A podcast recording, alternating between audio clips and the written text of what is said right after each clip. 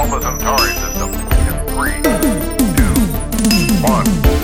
in Ladies and gentlemen, boys and ghouls, thank you for tuning into yet another episode of Happy Horror Days. Uh, I am your host, Glenn, and I will be taking you on this wonderful journey during this wonderful time of year where we're going to talk about all um, all different types of movies that take place during the holiday season. Now, in case this is the very first time you're turn- tuning into an episode of Happy Horror Days, let me tell you something.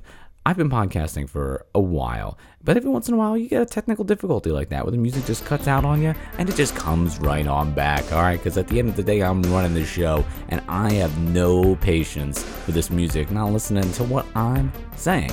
Now, that being said, ladies and gentlemen, if this is the first time that you are listening to what I'm saying here on Happy Horror Days, allow me to take a moment of your time to explain, to get you up to speed, if you will. Now, Happy Horror Days is all about helping you find um, some different movies for you to watch during uh, the holiday season. Because a lot of times we kind of get hit with the same thing over and over and over again. You're watching the same movies every Christmas. You know, you're watching Charlie Brown, you're watching uh, like the 25th hour right now of A Christmas Story. It's a Wonderful Life. Now, don't get me wrong, all of those movies are great, but here on the Preach Network, we strive to be something more, to give you something different. So that's what I am trying to do right here on Happy Horror Days with Tales from the Crib.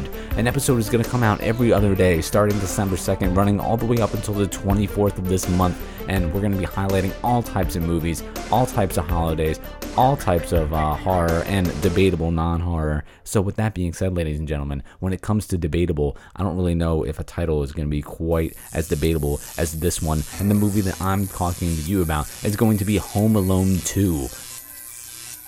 I paused on purpose there to let that kind of sink in because on the first installment of Happy Horror Days last Christmas time, we actually did Home Alone, the first one, the original. And I kind of positioned it that Home Alone was, in a way, a horror movie. There were some horror elements to it. Uh, and I had some good back and forth with some people on Twitter, uh, as I hope to uh, with this episode. And now this is the sixth installment. And if you want to kind of reach out to me on Twitter and try to, like, you know, have a little, you know, friendly holiday happy spirited debate, a little back and forth, if you will, on whether or not Home Alone 2 is a horror movie, then I would absolutely love to do so. But before we go ahead and uh, get into that exchange, why don't we take a peek over at the trailer?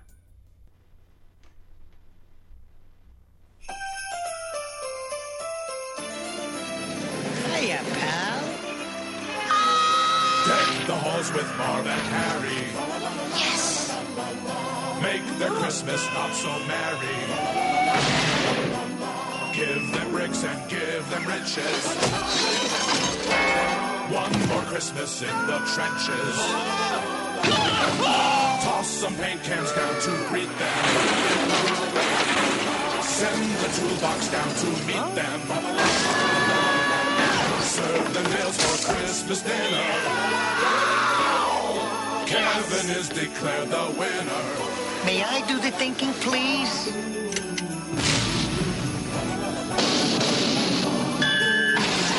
Home Alone 2, Lost in New York.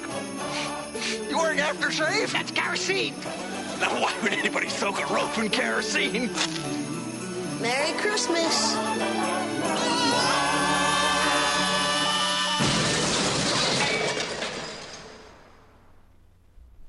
Okay, now see that is a good trailer, ladies and gentlemen, because it's cut together like it is a comedy movie, and in a lot of ways it is. Don't get me wrong, Home Alone is definitely a movie that is, you know, really meant for for kids to watch and enjoy. It's when I first started to to watch it, but there's all types of different ways that you could kind of take this movie, and the reason that I'm putting it here for Happy Horror Days is one, it does take place during the Christmas season. Home Alone always kind of does, so it fits into that kind of you know aesthetic right there. But I kind of position that the first Home Alone was really more like a home invasion movie.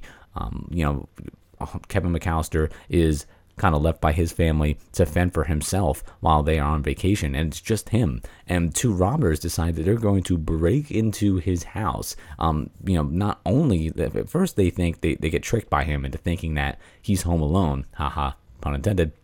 When in reality he's not. And then they say, not only are we going to break in, we're going to break in specifically because he's there all by himself. So, and as they kind of break in, they don't just break in to, to steal things. They're, they're like coming after him. So they're directly kind of involved. It's not like they just want to break in, steal the valuables, and get out.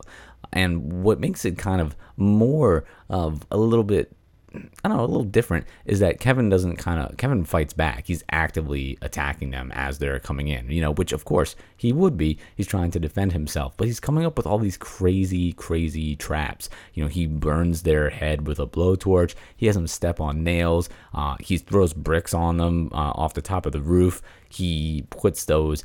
Uh, that thing from the lamp, like the actual like housing of a uh, construction lamp around the knob, so it burns them. He shoots one of them in the face with a BB gun. He, he lights one of the ropes on fire as they're, cl- as they're as they're climbing down from one of the buildings. So he's doing things, you know, obviously you know in defense of himself. But it's weird because the robbers are kind of trying to make Kevin like the victim as they're trying to break in, and then he flips the script on them and kind of hunts them down when they come in.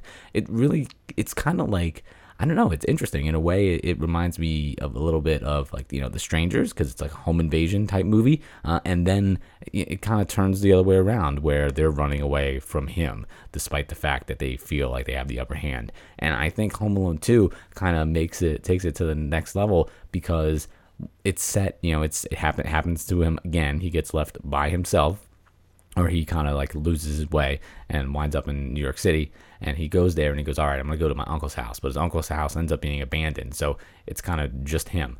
And he, on the streets in New York, he runs into, uh, you know, into the wet bandits and they recognize him. And then, you know, that's got to be, Kevin survived that whole ordeal from the first movie. So you got to feel like that's got to be terrifying. And they're coming after him. And on top of that, you know, we had the uh, the neighbor in the very first movie, uh, the old man who used to like shovel the salt from the can, and and Buzz said like you know he's decomposing his body's in there. So we do have a scary figure like that in this one, and it's the lady who feeds the birds in Central Park. And the first time you meet her, it's super super she's super scary. And you know later on you find out that she's a good character, but when you first meet her, you you're you're terrified of her, just like the same man from Home Alone One. So there are some parts of this that are scary, especially if you're a little kid. And on paper, if you were to write this out, you would you you'd be thinking like, oh wow, these these guys are getting tortured by this by this kid, despite the fact they're coming after him. So either way, you could make it. You know, each one could be a horror movie. Is it a horror movie because they're invading where you know his safe place and coming after him, or is it a horror movie because he is torturing these guys, uh, you know, to to no end? So that's where that's where I stand on it. In in all reality, is Home Alone a horror movie? No, it's children. You know, it's a children's like comedy. However, it takes place during the holiday season, so I feel like it fits in perfectly to the theme. And depending on how you know you go back and forth with it, you can make the argument that it is. And I feel like that's some of the best part about enjoying movies and also interacting with all of you guys. And I hope to be able to do that over on Twitter at From the Crib. Let me know what you feel about Home Alone 2 being included in this episode of Happy Horror Days. Talk to you soon.